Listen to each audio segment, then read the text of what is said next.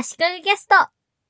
最初のこのジングルは、娘が喋ってくれたものを使っているんですが、その娘が持っていた本がすごく良かったので紹介します。タイトルが、推しの素晴らしさを語りたいのに、やばいしか出てこないというものなんですが、それだけじゃ何の本かわからないですよね。サブタイトルがあって、自分の言葉で作るオタク文章術です。三宅かほさんという方が著者で、Discover 21から出ている本です。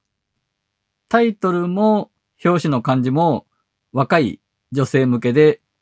実際にターゲットは若い女性だと思うんですが、現在の SNS の時代に情報発信をするすべての人におすすめしたいと思える本でした。この本で言っている推しというのは別にアイドルとか声優とかアニメとかそういう対象に限らないという読み方もできて実際に作者の三宅さんは書評を書く仕事をしているそうで好きな本について語るというのも推しについて語るということと同じだと書いています。私もデジタルのツールであったり、ガジェットであったり、好きなものについて語るということが多いです。SNS やブログで情報発信をしている人って、多くは自分が好きなものについて語るということがしたいんだと思いますし、ほとんどの人がしていることだと思います。なので、この本はネットで発信しているすべての人に向けた文章術の本だと私は捉えました。じゃあ、推しイコール好きなものについて語ることの本だよねということは分かっていただいたとして、じゃあこの本がどういいのか、なんでおすすめなのかの話をしていきたいと思います。この本は SNS で他人の言葉に影響を受けずに自分の言葉で発信することの大切さを説いています。そこにまず非常に共感しました。この本で一貫して語られていることを口調をちょっと変えてアレンジして言うと、好きなものを語るのに他人の言葉を借りるな。あと、他の人が言語化してくれるから自分はいいやと思わず自分の言葉で語れと。あともう一つ、人と同じ意見でもあなたが言葉にすること、発信することには意味がある。この三つだと私は思います。この辺の考え方が私には刺さりまくりました。例えば私の場合だと新しいツールを見つけて、このツールいいなとか、このツールについたこの新機能がいいなと思った時に SNS で他の人の感想、意見を見ることは多いです。この本では推しのアイドルだったりとかの話になるんですが、SNS で他人の感想を読むことで自分の感想を忘れてしまい、他人の感想がまるで最初から自分の言葉だったかのような錯覚を覚えるということがあるのは危険だよねと言っています。まさにこれ心当たりのある人は多いと思います。さっきの私のツールの話だと、このツールのこういうところがいいなと思っていたことを自分の言葉で言語化せずに人の感想を見てしまうと、ああ、そうだよね。これ私もそう思ってたと。人の感想を自分が思ってたことのように勘違いしちゃうことってやっぱりあると思うんですね。その人と同じ意見だと思ってたのはこっからここまでだけど、その先の別の部分までも人の意見に左右されちゃうとか、そういうのはやっぱり怖いですよね。それを避けるために、この本では他人の感想を見る前に自分の言葉で書いておいた方がいいと言っていたので、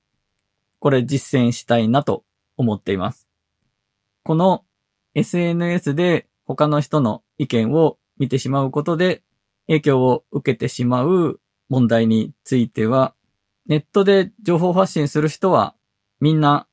気づいていて考えたりしてることだと思います。ちゃんと対策を考えてる人もいるでしょうし、なんとなくうっすら思ってただけの人もいると思うんですが、こうやって改めて意識できる機会がこの本によって得られたというのは私にとってはラッキーだったと思います。もちろん自分の認識が間違ってないか、検討外れのことを言ってないかを確認するのに人の意見を見ることも必要だと思うので、それは自分の感想を言葉にしてからにしましょうねということですね。また、SNS やネットで発表するかしないかに関わらず、まず自分の言葉で書いておくということもなるべく実践したいと思っています。ドラマを見て心が動いたりした時には人の感想を読みたくなるんですが、その前にまず自分の言葉で書いておくと。どこに発表するとかでもなく書いておくという文章が溜まっていったら、それは将来の自分にとって何か大切なものになるような気がします。そしてこの本の作者の三宅さんがこの本で一番伝えたかったということが後書きに書いてありました。それは今 SNS では強い言葉が飛び交っているけど、そういった言葉に影響を受けすぎるのは危険だということです。言い方が強くて激しい言葉は誰かの心に届きやすい劇薬でもあると。読み手はいつの間にかその強い言葉に影響を受けてしまう。誰かの言葉によって自分の思考が影響を受けすぎてしまうのが言葉の怖いところだから、他人の言葉と距離を取ろうと。自分の言葉を作ろうと。三宅さんは訴えているんですね。それだけ強い言葉が今 SNS 上でナイフのようにビュンビュン飛んでいる。まあ、Twitter X のことだと思いますが、その状況が危ういよねと、三宅さんは心配してるんですね。これも感じてる人は多いと思います。受け取る側じゃなくて、情報を発信する側にとっては、強い言葉という劇薬を使いたくなる時もあるかと思います。自分が発信してることと同じような内容を強い言葉で言ってバズってるような投稿を見ると、例えば、使わなきゃ損とか、〇〇の時代は終了ですとか、煽る系のものだったりですが、そういうのを見ると、もやっとしますが、こういう言い方の方が拡散されやすいんだったら、ちょっと使ってみるのもありかなとか、悪魔が囁いたりすることもあるんですが、この本を読んで、やっぱりそれダメだよねと。強い言葉のナイフを投げる側になっちゃダメだなと、改めて思いました。私が炎上覚悟で言いますとか、